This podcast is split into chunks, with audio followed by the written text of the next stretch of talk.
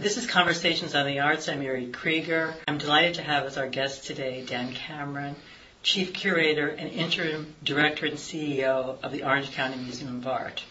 Our conversation today is about the exhibition California Landscape into Abstraction, Works from the Orange County Museum of Art, which continues through March 9th. Dan Cameron is the Chief Curator and Interim Director and CEO of the Orange County Museum of Art. Dan, he began the position of Chief Curator at this museum in January 2012. He was previously the founder and artistic director of Prospect New Orleans. He was previously the senior curator at the New Museum in New York, doing such groundbreaking exhibitions as the work of David Wojnarowicz, um, exhibitions on Faith Ringgold, Carroll Dunham, and group exhibitions such as East Village, USA. Why don't we start just for a second, just a little background. Tell us a little bit about uh, the Prospect New Orleans uh, project and how that how that happened, how that came about. Sure. What you did there. Oh, I'd love to. Love to talk about New Orleans. right.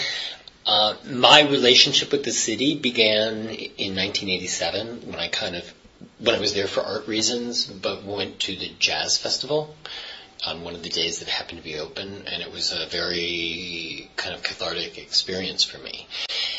And I made a vow get to know New Orleans. It was my first time ever visiting the city, and so I've been, among other things, going to every year to the Jazz Festival. And this year will be my 27th consecutive wow. Jazz Fest in New Orleans. There's a lot of us in the United States who just uh, center our calendar on Jazz Fest as a kind of a rite of spring.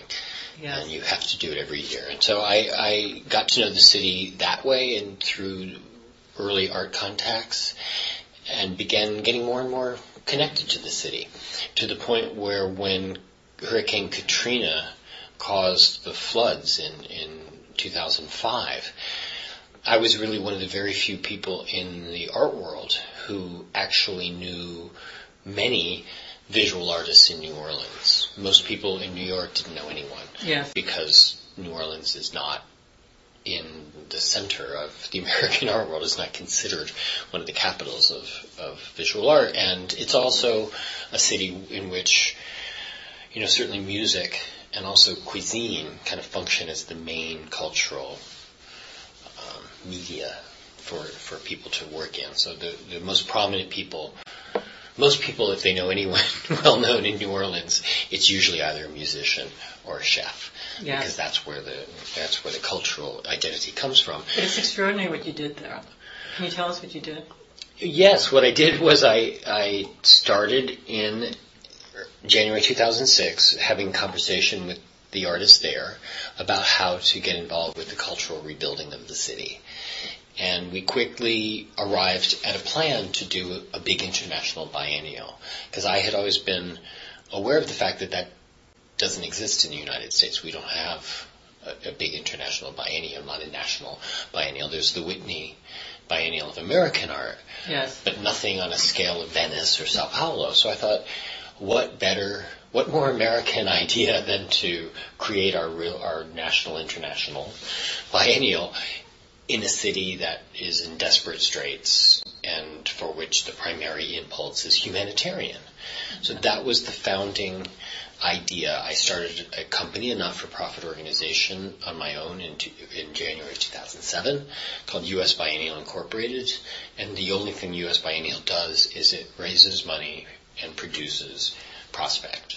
Mm. So I left. Does that still exist, that company? Pardon? Does that still exist? Yes, yes. I left the company. I kind of handed it over to the board when I took this job because I thought I could not be a chief curator at a museum and also a fundraiser for a, another not-for-profit organization in the other side of the country simultaneously. That that, that just didn't work right, and um, I wanted to put it in the hands of the people who had worked on it with me. Um, I had a I, ha- I was the one who chose the artistic directors to succeed me, and I had a big role in picking the current executive director as well, who's doing a fantastic job. But it was clear to me that it was a temporary thing. Yes. I didn't know how long it would last. I figured five years at the low end, maybe ten years at the high end. But after Prospect 2, in fact, in the run up to Prospect 2, which happened at the end of 2011, um, I realized that I was done. That, that, that it made no more sense for me to stick around after the second iteration, that I should flip it as fast as I could and make a clean break. So that's what I did. Yes.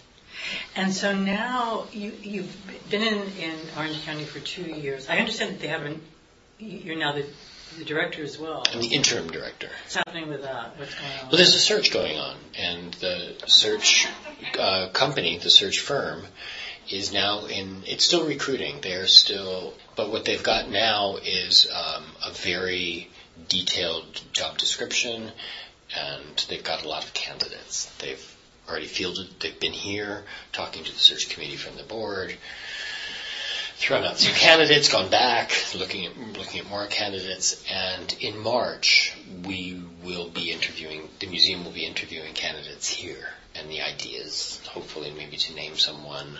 Yes. Within a month or so of that, oh, wow. and they'll probably start another few months later. So I, I think I'll be interim director for at most another five or six months. Mm. I know you've done another podcast about your other exhibit, the tri, uh, the biennial, the California biennial. The California Pacific Triennial. Yeah. The Pacific Triennial. okay. I know. California, I know. Triennials. Tongue, tongue twister. Uh, so we, I didn't want to talk about that so much because you've already discussed that at length. Um, but you have done that. You've done. Uh, that. that was my first big project. Mm-hmm. And now you decide to do this show. Tell us how this show came about, why you chose this subject, how did you tell us the backstory of this, this particular exhibition. Well, it was it was really a cultural revelation for me when I got here and understood that all of the LA artists that I admired uh, were surfers. Mm. Uh, I hadn't understood like Ken Price's you know, how surfing functioned in his the development of his work, or Turrell or Irwin, or any of these people that that that there was this very deep connection to the landscape. Mm. And I was researching John McLaughlin at that time, the painter who lived in Dana. Point, and I guess through his example, I became more and more aware that it wasn't just a lifestyle question for a lot of the artists who I admired, but it was also uh, that nature was considered a source of material, of, of information. It was a source for their work. And that was, again, as someone coming from New York, that was very striking to me. Yes. Because nature has not figured into any uh, any, any description or justification for the avant-garde since the 50s. I mean, that was probably the last mm. time when you heard you know, a major New York artist talking about their relationship to nature as being a, a part of their work. And I thought, here it's ubiquitous. You, you find it across the board. And so I thought, well then, what's the relationship between landscape and abstraction? Like how, how did abstraction come to be? First of all, here. Right. And then how has it maintained this kind of interlocking relationship to landscape? All along.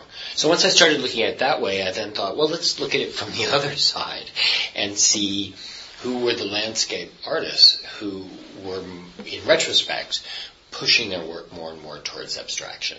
Mm. You know, and then I just said, okay, well, I'm going to have to define the idea of abstraction as broadly as right, possible. Right, exactly. I was going to say, right, both landscape and abstraction. Yeah, yeah. abstraction also needed to be defined right. as broadly as possible. Yeah. Um, so that there are conceptual, you know, conceptual art plays an important role in this whole process, but you know, the end result of conceptual art is not to make things more abstract. No. Um, despite what Tom Wolfe thinks. Um, I think the end, end result of conceptual art is to bring narrative back and, you know, talk you know, sort of provide a context for, Do you for think it, it, was different the way, for example, French artists, uh, you know, changed, went into abstraction. They had a certain, you know, obviously beginnings of impression, because you have some work that's from early, beginning of 20th century mm-hmm. in this show. And a couple of 19th century pieces, too. I got, right. Um, they had their own um, approach, or even back east or whatever. What do you think was different about the way the California artists approached it, rather than early on, rather than the, the way the uh, East Coast or European artists? Well, it depends if you make this big distinction between Bay Area and Southern California. Yes. Uh, because, you know, the Bay Area was developed with the gold rush. Mm-hmm. I mean, the city of San Francisco really came into, I mean, by the 1890s, San Francisco was a completely built up cosmopolitan metropolis. I mean, as much as existed in the United States, it was a place that was on the international shipping map. There were lots and lots of millionaires. There were there was a strong pop, there was a big population um, because the gold gold rush had created this influx that caused you know San Francisco to reach its peak population before the 19, before the 20th century even started. Well, at that point, Los Angeles barely existed. It was it was Yeah. a bunch of tents, Right. you know, pitched you know, on a land. And so the role, what I learned in my research was that the role of the artist in creating an image of Southern California that would then be used to promote Southern California as a destination was key. It was central. The, the artists were being hired by the railroad companies Right. to come out on these all expenses paid junkets. Right. Take your watercolors, bring your camera. Even photographers, by the way. Bring your camera. Yeah, no, it was, it was Carleton Watkins and Yeah. Uh, right. but but I, I hadn't thought of that that, Right, that, right. It, that it actually needed promotion because it was pretty barren, it was pretty arid, and so this it wasn't a it wasn't an obvious choice to create um, a major city or a major uh, hub of Western civilization here because there wasn't water. You know, there, there were all these things that were lacking. So the Actually- artists were central in that process. You know, I wanted to read. Um, I brought this book. I wanted to read, just read this one paragraph out of this book, uh, "California: and Island in the Land." You know this book? Mm-mm, no. Um, he wrote for the LA Times in the 30s, and he was like the first one before Reyner Banham and all those other people. He Mhm. became the editor of the Nation. His name is Carey McWilliams. And I just wanted to read you this one paragraph about landscape in California. So this was written in the in the 40s. Um, like the entire region, Los Angeles, its heart and center has developed in spite of the location rather than because of it. Southern California is man-made a gigantic improvisation. Virtually everything in the region has been imported. Plants, flowers, shrubs, trees, people, water, electrical en- energy, um, and to some extent even the soils. While potentially a rich and fertile region, the land required a highly developed technology to unlock its resources and to tap its amazing fertility. Given water and proper scientific cultivation, the land will raise more things faster and in greater quantities than any other section of America. It is difficult for persons not familiar with the region to believe that Los Angeles County is the richest agricultural county in America, a distinction that is long enjoyed. It is versatile and hospitable land. Most of the herbs, trees, shrubs, plants, flowers to be found in the region are immigrants. Trees that most visitors believe are indigenous, such as the eucalyptus, the acacia, and the pepper tree are nonetheless importations. The first two from Australia, the latter from South America. For, forage plants and grasses, as well as vertebrates as the rats, the house mouse, the English sparrow, and the pheasant, are likewise importation. Even the weeds of the, re- of the region are not native. So we're living in a manufactured landscape. Right, and so I think that the artist's role in this process has been a very um, complicated one because at the beginning of the 20th century, it's the artists who are uh, developing the sort of iconography or symbology that would be used to promote Southern California as a place to go. You know, don't think about the aridness, think about this, you know, think about this Orange beautiful trees. landscape, or th- you know, Yeah. think about the Grand Canyon, or think about Right. yes, orange trees or palm trees, or, and and so the kind of editing and, and framing of Southern California as a as a place to go.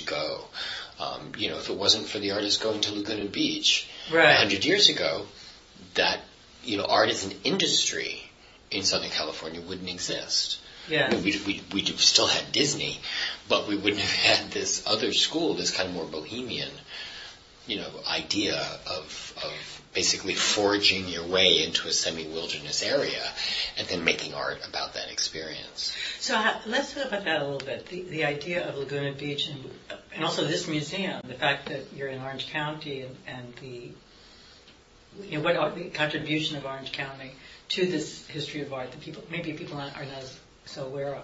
I don't think people are aware of it at all. I think that people, when you talk about um, say the history of, of, the Laguna Beach art scene, they tend to have a very narrow idea about what that was and, and how it happened and what it meant. And I don't think there's an understanding that Laguna Art Museum is one of the oldest cultural institutions in this part of the world, and that it's the commerce, in fact, the very identity of Laguna Beach. Why did that happen in Laguna Beach? You think? Well, because certain artists picked it.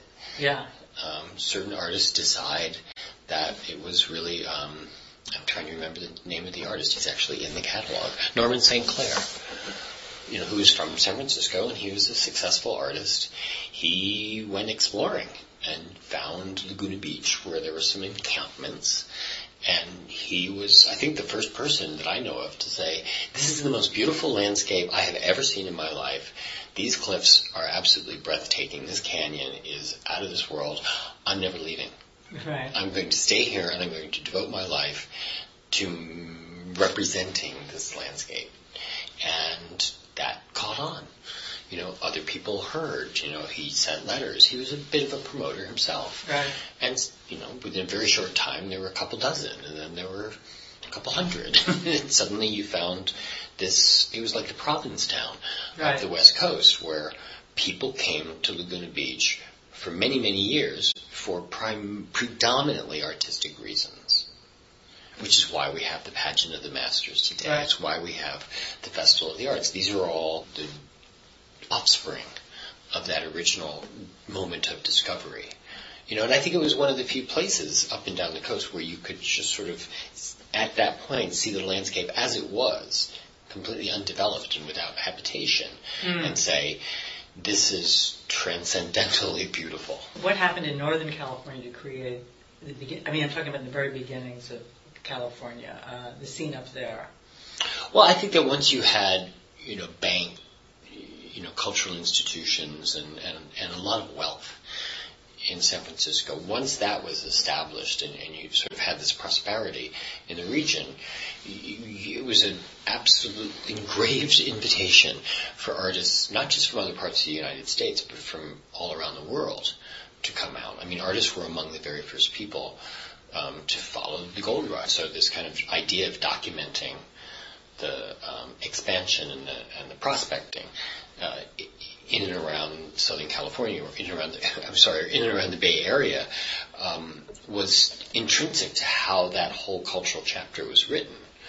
I mean, I, there's a very, very good book on Muybridge mm-hmm. um, that was um, that I think really covers that extremely well. That that San Francisco was more modern than New York in the 1890s because more people who had nothing to lose or who wanted to get away from the already sort of stultifying social verticality hierarchies right. of the East Coast came here. You know, the black sheep of, right. of those families right. were sent out to the West Coast where the damage that they did could be minimized.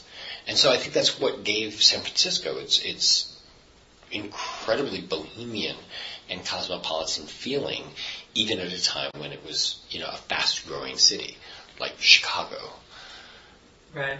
Do you think that, uh, I mean, there is a sort of idea that in, in Northern California there was more abstract, you know, the, the idea of, you know, the, the abstract artists came out of Northern California, while landscape artists came out of Southern California. Do you? I think that's only true up to a point.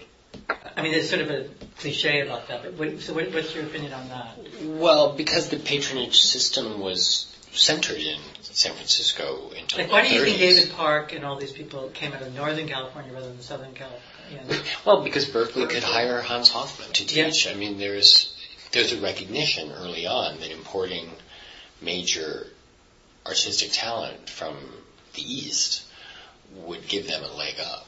That would kind of allow this kind of artistic scene to, to be nurtured.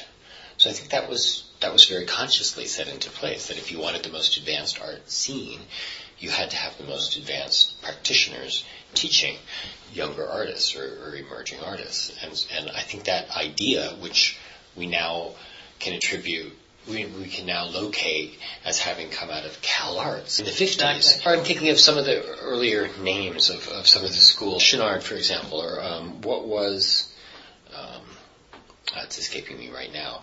But these early institutions in Southern California. Well, even the art student league had, had uh, you know, apparently when I was doing a little bit of research on this, that I, I didn't realize that.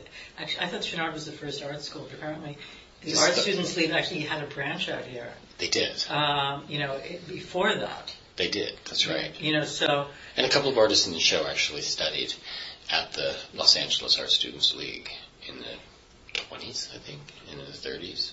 But it was not competitive. It was more training artists to be basic practitioners to fill in the role of, of artist in a, in, a, in, a, in an emerging capitalist society.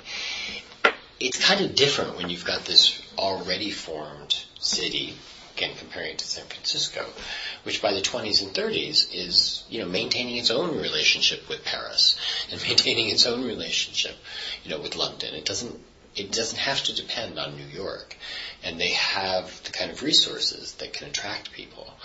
Uh, from other places, so I, I think of them. I think of, of Southern California as you know in the 20s as being quite impoverished in, in many ways and undeveloped. Yes. Even in the first decade after the um, the aqueduct was built, it still took a very long time for the movie industry and, and gradually other gradually the real estate industry to start to make a go of it, to turn Los Angeles into a city with an identity. Um, and of course, Disney was a very big yes. player in that field. You know, the the promotion of arts education visual arts education in Southern California is directly related to the sort of explosive growth of film and animation in the 20s and 30s. Yeah, how do you get your arms around this uh, subject uh, to put together this show? Like, well, how, do you, how, do you, how do you even start with structuring it? Well, you know, when you start in a museum as, a, as the chief curator, you know, usually on your first day, somebody comes on with a great big computer printout of the collection, you know, and it weighs 10 pounds, and they drop it on your desk and they say, here, you know, you're in charge of this. Right, right. And, you know, the, um, the museum hadn't had a chief curator for a few years before I arrived. Um, By the way, how did it happen? How did you? What made you decide to come here to begin with? I was recruited. You I was, yeah, yeah, I was. I was good friends with the director, um, and we'd worked together in New York for several years. Yeah.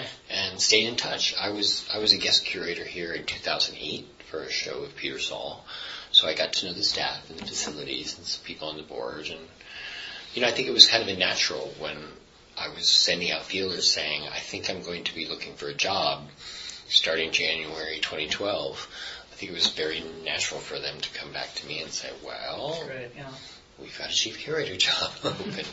but the, um, tackling the collection was one of the first sort of responsibilities I had. And I, I, I had to go through the list and just sort of go, okay, I know who this is, I know who that is. Wow, I can't believe we have that.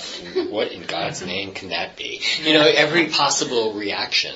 Right. You know, because you, what you're doing is you're looking at a list. You know, and it's not even an illustrated list. It's just a list by artist of every object in the museum's collection. So I would say I've been back and forth over that list now. We have 3,000 objects. Yeah. Probably 30 or 40 times since going here looking for things, looking at stuff. So sometimes I need to look at work that's you know that's made in the 1940s. You know, so then I can ask one of our staff to just run me a list of things from the 40s, so I don't have to go through individually. But to do this exhibition, I did. I had to go very carefully through the list and say, "Oh, we have an Ansel Adams. Oh, look, it's a it's a leaf from Alaska." Um, you know, I didn't even need to inspect that. I thought, well, if it's in its frame and it's not deteriorated, it's in the show. You know, and then there were a number, number of artists who I hadn't heard of before. So I had to go by date. So who did you discover that you didn't that you're excited about that you didn't know before? Well, two artists that I can mention: um, Robert Glenn Ketchum. Um, Robert Glenn Ketchum was uh, he was one of the earliest innovators in large-scale color photographic printing. Mm. So he invented was involved in developing these different processes, um, printing techniques in mm-hmm. the in the 70s that for the first time enabled artists to go beyond a print that was this big. You know, so I know now we large scale color photography is as yeah. commonplace as it gets. Right. But back in those days, you had to do it in a dark room and you had to do it yourself. And he was one of the pioneers of that technique. And he's a very important um, environmental activist. He was actually a student of Ansel Adams. Mm. He started an experimental photographic um, society in LA in the 60s, late 60s, and gave most of the important photographers in town their first shows. Like uh, um, well, John Divola, for uh-huh. example, uh-huh. had his first show with Robert Glenn Ketchum. He was also responsible for the Outerbridge, Paul Outerbridge's work being rediscovered. Mm. He was the first person not in the family to find these prints that had been that the wife thought she had thrown out, um, but she didn't.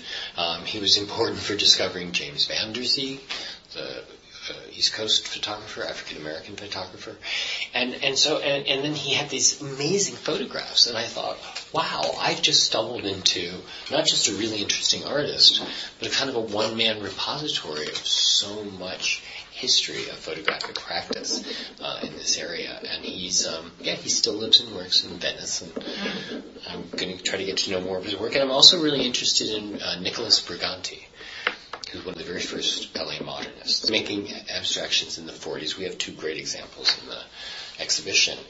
And I had never heard of this guy. I mean, Ketchum rang a bell because his work was, right. you know, written about in the 70s and 80s in, in kind of national magazines.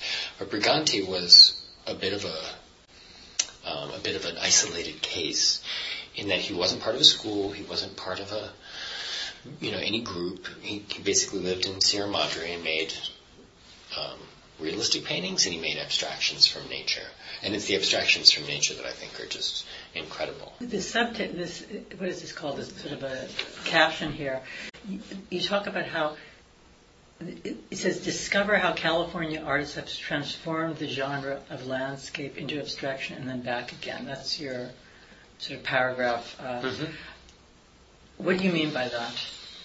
Um, by the first part or the second part? Both. I mean, how did uh, artists, uh, California artists, transform the genre of landscape into abstraction? Well, we have a number of really strong examples of mid-century work that I think are kind of the jewels of our collection, and that I think kind of exemplify the problem better than anyone else could. So our Diebenkorn Ocean Park, our John Altoon, also called Ocean Park. We have a few just amazing Lee Mullicans from the 50s and into the 70s. We have many important works by Helen Lundeberg from the 30s until the 70s. Um, pardon me. We had, um, who am I leaving out? Well, those are, those are actually the main examples that I can come up with, who are clearly modernist and they're clearly working towards a form of abstraction, but each one very distinctly acknowledges the role of landscape in the formation of their work. Mm-hmm. So I was interested in pursuing that part of it. And if I couldn't find this connection to landscape, I wasn't going to include it in the work because there's so many um, examples that actually did fit into that idea. And then I just kept moving on into sort of the conceptual California photography that so much of which was collected in the 70s and 80s um, by earlier curators, and thinking about how conceptual art placed another kind of a set of parameters on representing the landscape, and how so many of the artists who came out of that movement that we think of today, from Lewis Baltz um, to great Lewis Baltz you. Yeah, we have the whole set. Yeah. We have we have all of it. Yeah. You know, and it just happens. How did that happen? Do you know? Well, what I understand is that they're um, the people who owned it, and it's not coming to me right now. Um, the people that owned it actually lost their house in the fire. The Squires, Hmm. The, the Laguna Beach fire of ni- 96 or something Right, that right. de- destroyed all these homes, they had two things that they saved. And one of them Wow. was their, their Lewis Baltz portfolios. And, um, and then after They were everything big was done, they gave, they, the gave, museum, right? they gave the whole, they gave the whole thing to us. Wow. I forgot what the other thing was that they saved that they wound up catching, but it was like, it was like a Magritte. It was like, it was like, Wow. they kept their Magritte and they kept their Lewis Baltz. And then somehow Yeah. Lewis Baltz wound up with us. Wow. So it was a fantastic transformation. But I thought, you know, the impact that Lewis Baltz had on American photography through the Industrial Park near Irvine, California series is really something I only came to understand when I moved here. I didn't get what the big deal about Lewis Baltz was. I really didn't. And then I got here and then I learned about Irvine so and then I look at the photographs and I'm thinking, wow, this really is amazing what he saw and what he managed to document before it was, you know, while he, while he was still at the scene of the crime, while the evidence was still Yeah. fresh, he, he documented it all. But then he impacted all these other artists. You know, so we come up to like an artist like Walead Beshty today, Mm. Who's making his work in, you know, the median areas of the California freeway system. Right, right. And the examples we have of his work in this show are of um, kind of missing, like limbo areas in the freeway system that are part. They're like they're in the median areas, but they're not tended because they're not in eyesight. There's the part that you you see that's all well maintained. Then there are the other parts that are much bigger that are, that are not. Yes. And so he's gone into these other parts, which are now overgrown, and, and basically has tried to capture the feeling of a of an old growth landscape through these unmaintained areas mm. alongside the freeway. Yeah. So it's a kind of an illu- it's a kind of a conceptual trick that you do, you look at them and you don't know what they are. You think, oh, that's beautiful. It's it's nature. It's whatever. Then you think, oh, it's just it's an accident. Right, It's, right. it's something that no one intended, and it's only there because of lack of maintenance. because Yes. no one Yes. has a reason to keep these plants at bay. So, so I, I mean, I think that, that you know that goes up into the you know those are from 2005, and photography is the way that the exhibition maintains its focus on abstraction, but by way of conceptual practice. Yeah. So the most recent acquisition in the show is the 2013 photograph photographic series by Penelope Umbrico that has 1600 and something Flickr photographs of other people's photographs of sunsets. And she's just gathered up a portion of these and kind of dated it as of the day she, with the work entered into our collection and made a version of the piece for our longest wall at the end of the pavilion that is derived from the 13 million sunset photos that you could get from Flickr that day. Mm. So I think since October, that same file has now grown to 15 or 16 million. It's the fastest growing and the largest file on Flickr. So the whole piece is based on this notion of, of crowdsourcing. You know, that, Yeah. that, that millions of people feel compelled to upload their sunset photos to Flickr for what?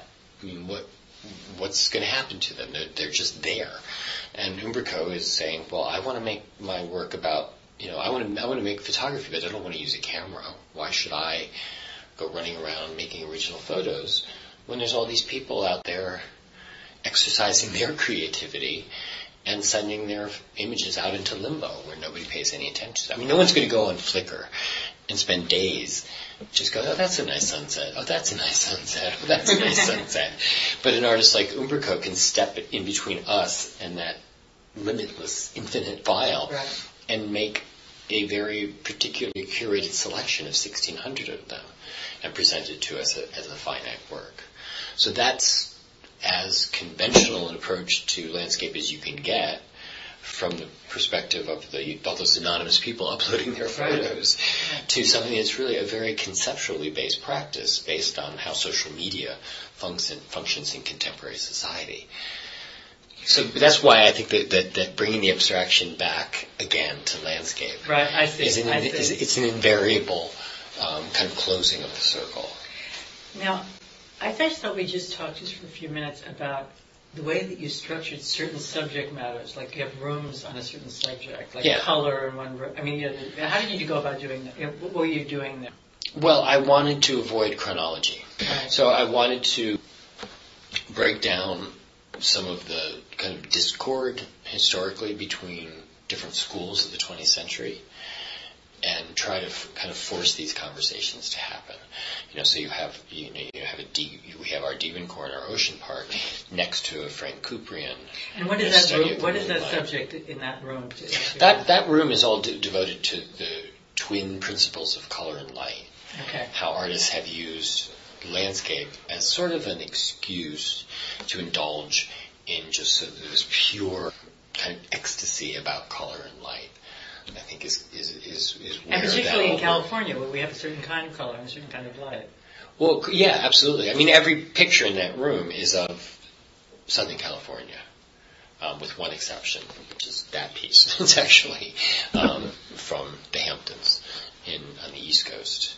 So I, I felt like this is this is something that brings a lot of different artists together across the generations. The idea that you you come here and you're painting the landscape, but what are you really painting? I mean, if you're painting a sunset, then chances are you're in it for the color and the light. You're not that concerned with meteorology, Yeah.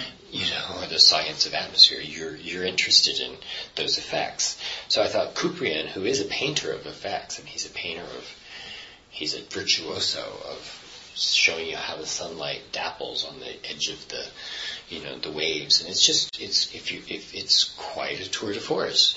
But he's never ever compared to his almost contemporary Diebenkorn, you know, who's just a few miles up the coast in Santa Monica, making these abstractions from what the same landscape that Cuprien is painting. And and so I thought, well, if we put these together, these these are two artists who are not to be compared. You know, you you that's an unorthodox procedure to sort of link them. So I'm kind of forcing that conversation to say, well, do we really care in the second decade of the 21st century what a bunch of people in the 1950s were arguing about? I mean, they're they're quarrels, you, you know, Were there perfectly between the modernists and the and the planet I mean- yes, I mean, there was really open warfare. Pacific about it. Standard Time was the great Bible into learning how much resistance there was to modernism. Well, this museum, which started in '62, was very much conceived as an outpost of modernism. The, the, the, co- the founders of the museum saw it as an outpost of LA Okay. That you know that they wanted to create an institution where you wouldn't have to go to Los Angeles to see all the good shows.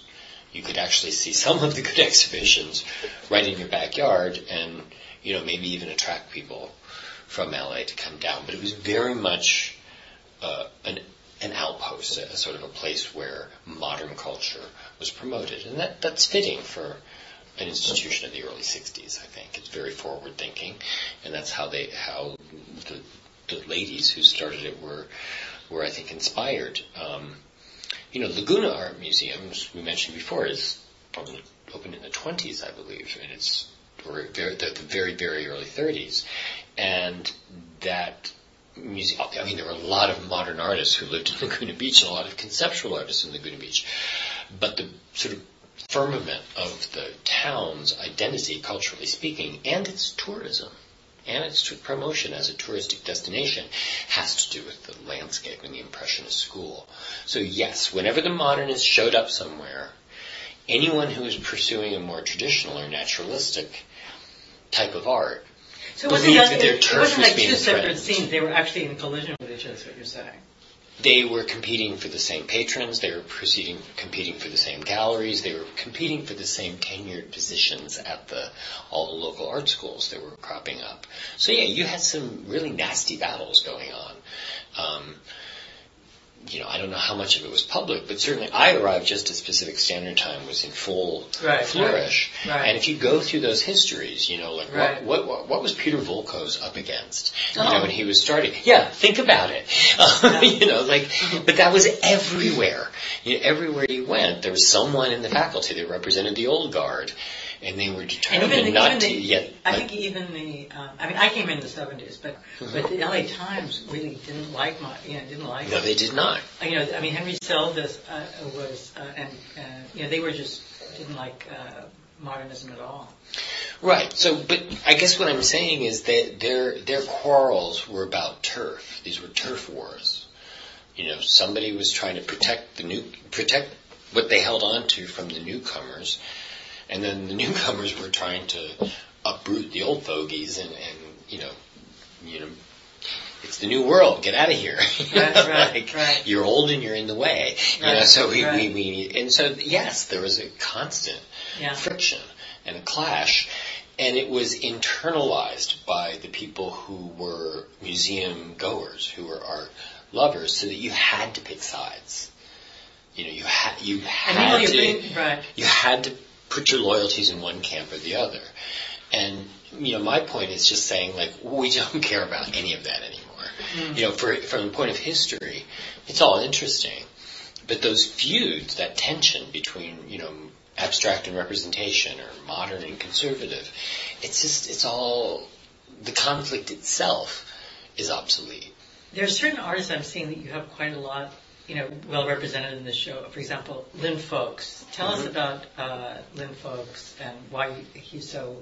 I mean, you have him in the entrance, you have him in several pieces in the show. What does he represent to you, eh, as far as the show is concerned? Well, I think that Llyn Foulkes was one of the most inventive artists in the 60s and 70s in, in, in, in LA.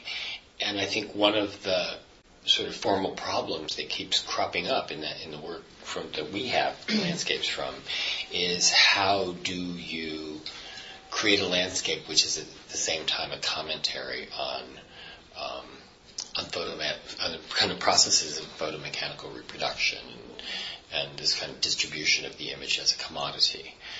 You know, so I think that that Warhol's sort of challenge was already well absorbed digested by artists of, of Llyn Foulkes' generation when he started out to make these landscapes.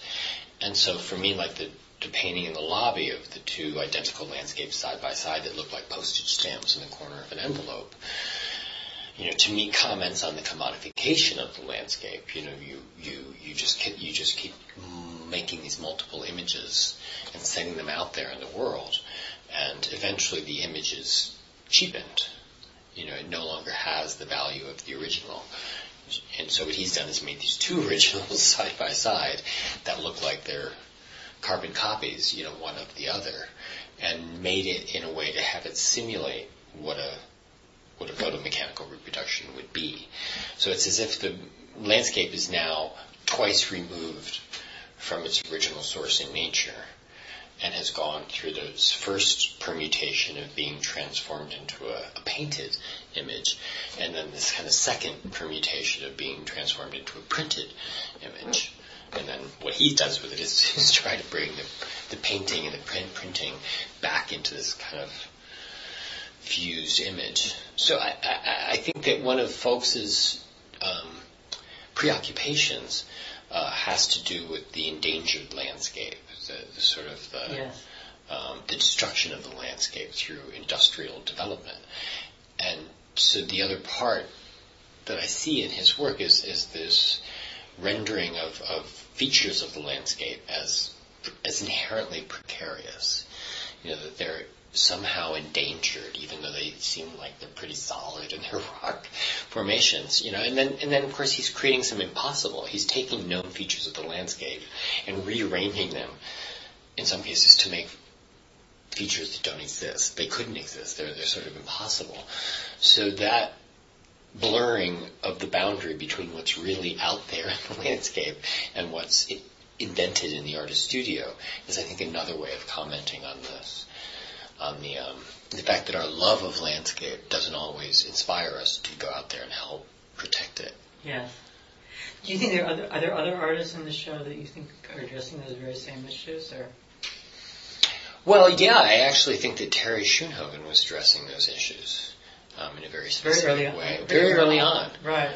But I think his painting of the destruction of the Newport Harbor Art Museum through entropy, through through neglect and abandonment, and, and kind of nature coming back and reclaiming its own is, um, I thought was very um, foresighted of him to imagine this sort of scenario and to do it as a site-specific painting for the museum was, I think, kind of amazing. Mm-hmm.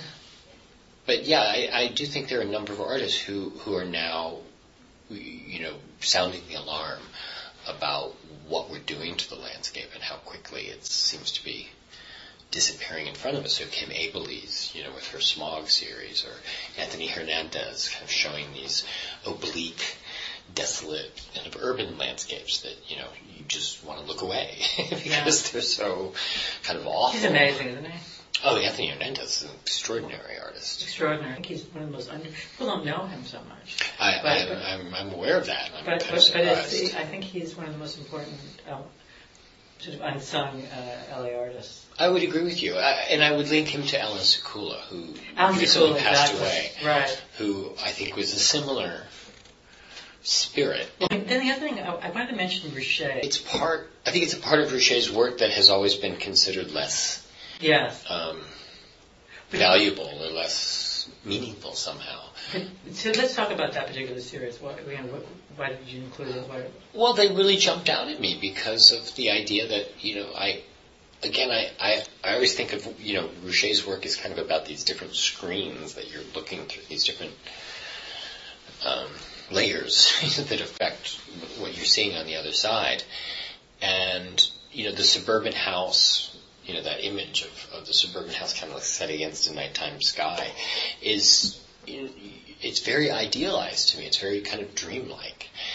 And I think that he is not perceived as an artist with a lot of interest in sentiment. Exactly. I mean, I see the disappearing line of, you know, the Conestoga wagons kind of disappearing into the horizon as, you know, I, I find it strangely moving. I, mm-hmm. I think it's a, a, an interesting idea that, I mean, to me, what it seems to mean is that despite all the Hollywoodization of this image of the pioneers, you know, crossing the country on their way here, mm-hmm. because I think it always needs to, we need to be reminded that they were coming here. Right. Um, you know, that these, that behind all that cheapening of the image is still a saga that we all find quite gripping. I mean, I think we're, I think none of us are unmoved by the memory. Not that we remember it directly, but by this kind of collective inherited memory of that whole movement westward, and, and including him, including himself. because he did it himself. He did it himself. He, yeah, exactly, exactly. He did it himself. Yeah, he was he was he was an Okie, you exactly, know, like exactly. coming to California. yeah, with his friend. I the road trip with his friend Joe Goode. and yeah, they came here. Joe Goode, why? Let's, let's talk about that that piece, uh, mm-hmm. your inclusion of that piece.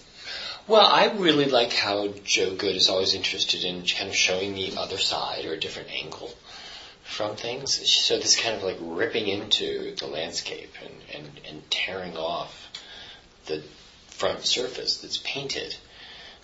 You know, it, it simply makes another landscape. It's kind of like you get two, instead of getting one landscape that's been ruined, you get two landscapes. You get the illusionistic one, and then you get the one that's revealed by pulling up or, or ripping into this, this sky. And I think that the violence in the work, this kind of in, in, inherent violence, is sort of the wild card uh, in his work because you think, wow, it's it is an act of destruction. It's kind of like self vandalism, but it's also a way of like looking past you know, looking past the flat plane of the picture and being able to imagine, you know, the other reality on the other side. Let's talk about these two pieces that you chose for the cover and why they juxtapose. I mean, actually three, three pieces. Mm-hmm. Let's talk about these. The, mm-hmm. These uh, cover, uh, this piece, this piece, this piece. Well, I wanted to show the Miller and the Brigante together because I thought that they were quite similar compositions. You know that there were there's actually a um, you know kind of a strong echo visually so between the two of them. So it's it's as if this was the landscape and that was the abstraction. Okay. And I kind of meant to make that a, yeah, connection so, between so them. let's talk about Barse Miller, who mm-hmm. was he, and then the other. Well, Barse Miller was a um, was the Laguna Beach artist. He actually was was a um, a watercolorist. That was where his fame came from. But he painted a lot of um, paintings of, um, of of people of of life, and you know this was painted at a time when um, when mining and oil production and discovery was becoming a huge part of the kind of economics of, of the state of California. And so the role of the migrant, you know, sort of the, you know, this, this was painted at the very end of the Depression. So the movement of people across the landscape to try to seek work, you know, often in these kind of extractive uh, industries is, you know, it's a part of our national story that not as many artists wanted to depict as wanted to depict these kind of sublime landscape. So he, what he's done, I think, in the painting is is combine the two. You know, you get this image through the window of you know the guy who's hurry, he's in a hurry, he's got to get to work, he's a little late, he didn't finish his breakfast, but where's he headed off to? Well, he's headed off to the hills, mm-hmm. and, and and you don't see the actual destination, but you see the hills, you know, in the foreground. And I think for Miller, it was this idea of the landscape's role in this more genre composition about a worker and, and, and the pressures of industrial of an industrialized society that it's like, it's kind of a perfect marriage between the two very very different art forms. If you'd had this in another part of the country, you wouldn't have been able to have quite as delicious and inviting a landscape, you know, kind of beckoning from the background. What about this space here? Well, the Misrach, um, you know, I, I think what's fantastic about that image is the drama in it. You, you know, for all, I don't know much about, um, about, uh, agriculture. So when I look at the image, what I'm struck with immediately is I can't come up with a plausible scenario for that fire. You know, is it controlled burning? Is it a brush fire? Did somebody start it? Is, it, is it an accident? You know, it's really not clear. I mean, you have to assume that the artist did not get in there and set the thing on fire himself so that he could have a, you know, have, have something to photograph. I mean, that's the one possibility that you almost have to exclude. So what's kind of startling about the image is that it it represents clear and looming danger, a, a, a very present moment danger to the landscape. You look at it and you think, oh my God, it's going to spread, and everything you're looking at in the photograph is going to be reduced to, you know, charcoal, to embers, you know, in a matter of minutes. And I think he's put his finger on that pulse of, of the fear we all have based on this kind of precarious balancing act that we do with nature here in this part of the country. You know, that we're in a place where, you know, the life we're living isn't sustainable. We know it. We just don't know when or how. We don't know when and in what way we're going to need to adapt to whatever drives that point home. you know, this this year it's the drought. Mm-hmm. You know, um, is it worsening? Do we know how bad it is? Can we ever get back to a place where we're not in fear of water running out? You know, maybe this, maybe the drought will be the new normal. You know, and, and, and so this photograph to me comes from the perspective of someone who really knows the landscape, who feels very identified with it. And he's showing us an image in which um, this feeling of urgency is, is stirred up in us and it's not because of what's actually going on in the photograph. It's because of what that symbolizes to us. You know, how just the image of a burning, you know, a couple of burning, what are those, creosote bushes or palms? You know, we just, we want, it's like, do something fast, put this fire out. Right, right. And, and I think that's the way we feel about what's happening all around us today. Yes. Why isn't somebody doing something? why, why can't we fix this? You know, when you finished you know, curating it, is there something that you came came away with that you, you, you wanted our audience to tell to know about that you didn't know maybe going into the show? Well, I think that it's really easy to imagine that there's nothing new under the sun when it comes to the landscape, because you know there can't be. I think inherently a more seemingly predictable style or approach to making art than the landscape. You know, it's everybody understands landscape, everybody recognizes it. Um, but what's interesting to me about this show is how dynamic this genre becomes once the boundaries are blurred a little bit. Once you allow the practice of landscape to start seeping over into other ways of making art, I think the field becomes very, very exciting. And what I've tried to do is make the familiar in the sense that so much of this work is about here. It's about artists who lived, lived or live here making art about this place. I mean, that's 85% of the show. But that even people who've grown up here, I think, will find a great deal of what they encounter in the exhibition unfamiliar and surprising.